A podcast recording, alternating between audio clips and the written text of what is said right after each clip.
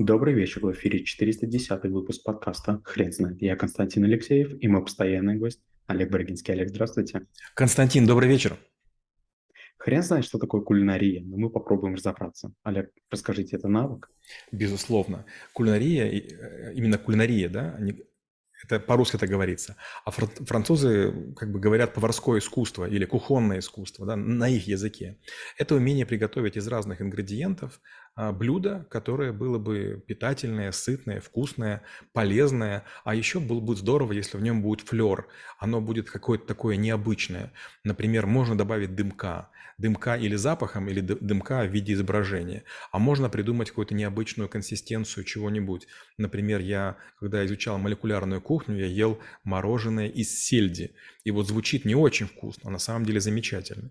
Или, например, это возможность какую-то церемонию придумать. Скажем, я обожаю императорский чай когда специальные чашечки кладут такие вот, знаете, всякие э, связанные руками или шитые вещи. Допустим, вы наливаете туда воды, а там вдруг через время проявляется дракон, или какой-то сложный цветок, или еще что-нибудь. Но это не все. Обычно чай императорский подается в маленьком медном чайничке с очень длинным носиком. Выходит человек в таком а, обычно оранжевом одеянии, он начинает вокруг себя этот чайник крутить по-разному, и то через шею наливает, то через там голову, то еще как-нибудь. Смотрите думаете, ничего себе. Или, скажем, утка по-пекински. В Москве я не видел правильной подачи утки по-пекински. Утки по-пекински – это очень часто четыре блюда года. Первое срезают кусочки утки, их 365 в обычном году и 366 в году высокосном. Это обычно не соблюдается на наших территориях. Второе, из внутренности делают суп. И третье, после вот того, как вынули внутренности и срезали максимум э, как бы мяса, это все ломается, зажаривается с перцем, и вот эти вот кусочки их тоже отдельно объедают. Получается, из одной утки обычно делается полноценный обед на одного или двух людей. Суп, вот эти вот семечки обжаренные и, собственно, а, мясо. То есть, если я правильно понимаю, навык это все-таки не а, приготовление еды в целом, а это приготовление еды с неким антуражем и флером. А если это так, то с какого возраста нужно, нужно учиться кулинарии?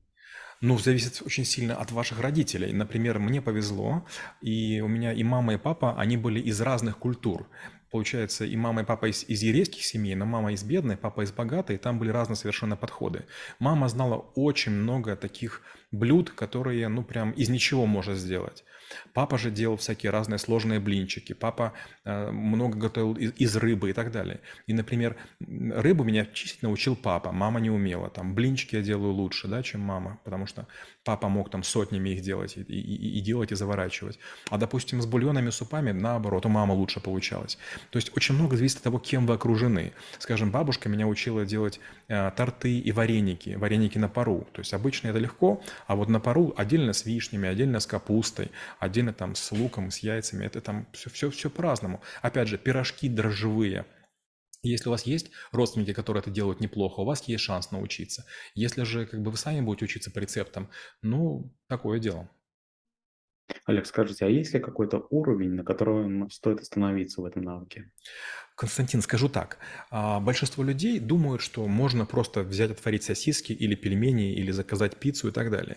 Но, во-первых, эта еда очень вредная, и навыки кулинарии, диеты и здоровья, я говорю одну и ту же байку, что у итальянцев есть такая сказка для детей, в которой маленький мальчик ел вчерашнюю еду, у него болел животик. То есть очень многие народы, в первую очередь, конечно же, это Средняя Европа, они пытаются есть только свежую еду. То есть кетчуп для, для этих самых итальянцев это прям оскорбление. Или разогревать курицу, грибы или там какие-то там другие вещи, просто это невообразимо. И правда, некоторые овощи и там фрукты, а, повторное использование недопустимо и даже в дорогих гостиницах, особенно в системе all-inclusive, нарушаются любые, любые правила. И э, если мы говорим отдельно про яичницу, отдельно про стейк, отдельно про манную кашу, вы будете смеяться. Это очень сложное блюдо. То есть, казалось бы, чем больше компонентов, тем выше сложность. Нет, кулинары говорят наоборот, хороший стейк сделать сложно. Хорошую яичницу сделать сложно. Казалось бы, да ради бога, это же за 5 секунд. Нет. Опять же, там прозрачный бульон, это там, там прям целое искусство. Перепелиные яйца, чтобы там правильно сделать, это там, будь здоров, надо постараться. Олег, расскажите, а насколько интернациональным должен быть этот навык? А, он не может быть интернациональным. Я объясню почему. Скажем, я обожаю гречку с луком, но для итальянцев, для швейцарцев гречка – это каша для животных. Они этого понять не, не могут, да? Как это можно есть. С другой стороны, мы не сильно понимаем, как, как можно есть шпинат. Ну, как бы, да, конечно, есть моряк, моряк Папай, которого мультипликатор нарисовал в угоду своему товарищу, который занимался продажей шпината. Но шпинат, ну, он не намного полезнее щавля. Ну да, раскручено благодаря мультику, но, но не более того. Или, например, ну вот э, представьте, в Грузии, вы же сейчас в Грузии находитесь, да? Там есть такое блюдо, где нерожденных поросят готовят. Вы слышали такое, нет? Вот. А в Африке есть э, нерожденные мыши, их тоже едят, нерожденные мыши и крысы. Поэтому способы приготовления, виды кулинарии, они, конечно же, э, это как бы способ обработки, термическое, там, не термическое, там, маринование, соление, пассерование, но интернациональным он быть не может. Опять же, знаете, а еще есть очень много заблуждений. Если, допустим, мы говорим про, про Грузию, многие говорят цыпленок табака – а на самом деле топака – это сковородка, и цыпленка берут, распластывают, кладут на сковородку, потом очень тяжесть высокую, и такой получается плоский цыпленок. И получается, что мы даже на уровне названия ошибаемся.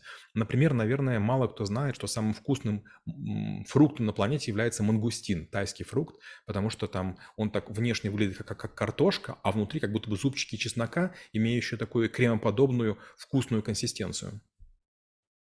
Олег, скажите, пожалуйста, а какой вопрос, а, точнее, э, какое время нужно уделять практике? Можно ли научиться а, единовременно готовить все и не терять этот навык? Нет, невозможно. Есть такая фраза очень хорошая «первый блин комом». Я за свою жизнь приготовил, наверное, несколько десятков тысяч блинов по разным поводам, и все равно каждый раз, когда в очередной раз приходится делать, я очень волнуюсь. Я на зубок знаю как бы состав, а, этого теста. Но, опять же, много зависит там от сковородки, много зависит от плиты, кое-что зависит от молока. И даже если я беру свою сковородку, свою плиту, свое молоко, все равно бывает такое, что первый там один, второй блин я или съедаю, если они съедобные, полусырые, или какие-нибудь скомканные, или выкидываю так, что никто не видел. Но, конечно же, это умение очень быстро восстанавливается. Опять же, то же самое э, шашлыки. Казалось бы, ну что там сложного делать шашлыки? А нет как бы тоже есть э, всякие истории.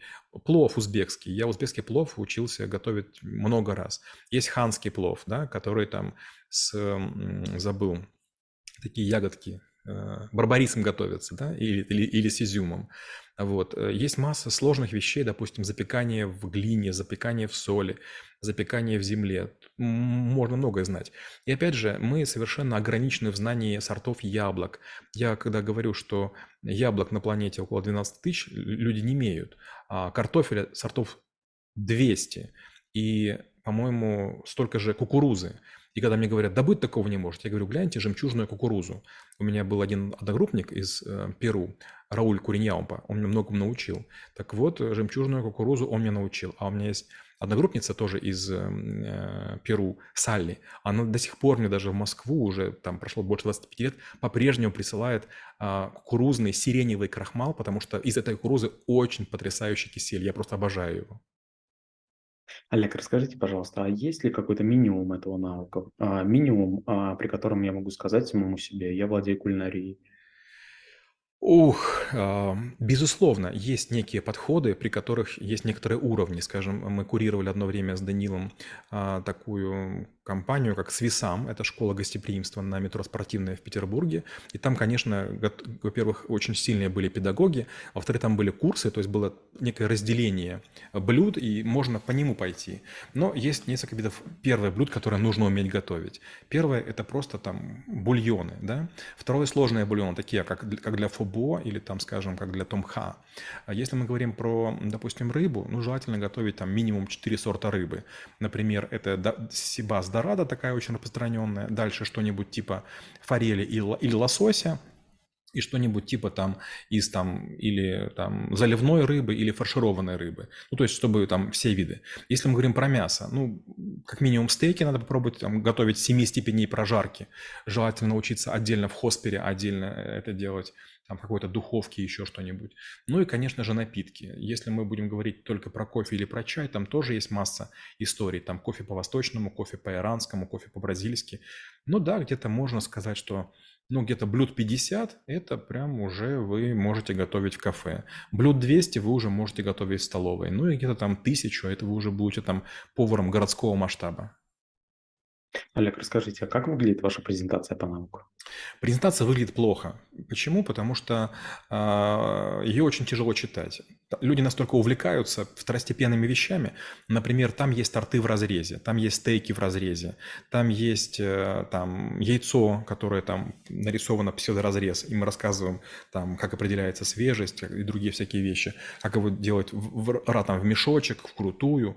Вот. И, честно говоря, люди задают очень много отвлекающих вопросов. С одной стороны, наверное, это им интересно, а с другой стороны, я не успеваю рассказать про пассировку, я не успеваю рассказать там про глазурирование, я не успеваю, допустим, рассказать, как, как делать домашнее мороженое. Получается, мы обычно Супы проходим быстро, они кажутся, не кажутся вкусными. Мясо, рыбу проходим долго, гарниры терпимо, но мы умираем сначала на салатах, а потом на соусах. И до десертов обычно не доходят, ни разу. Олег, спасибо. Теперь на вопрос, что такое кулинария, будет трудно ответить. Хрен знает.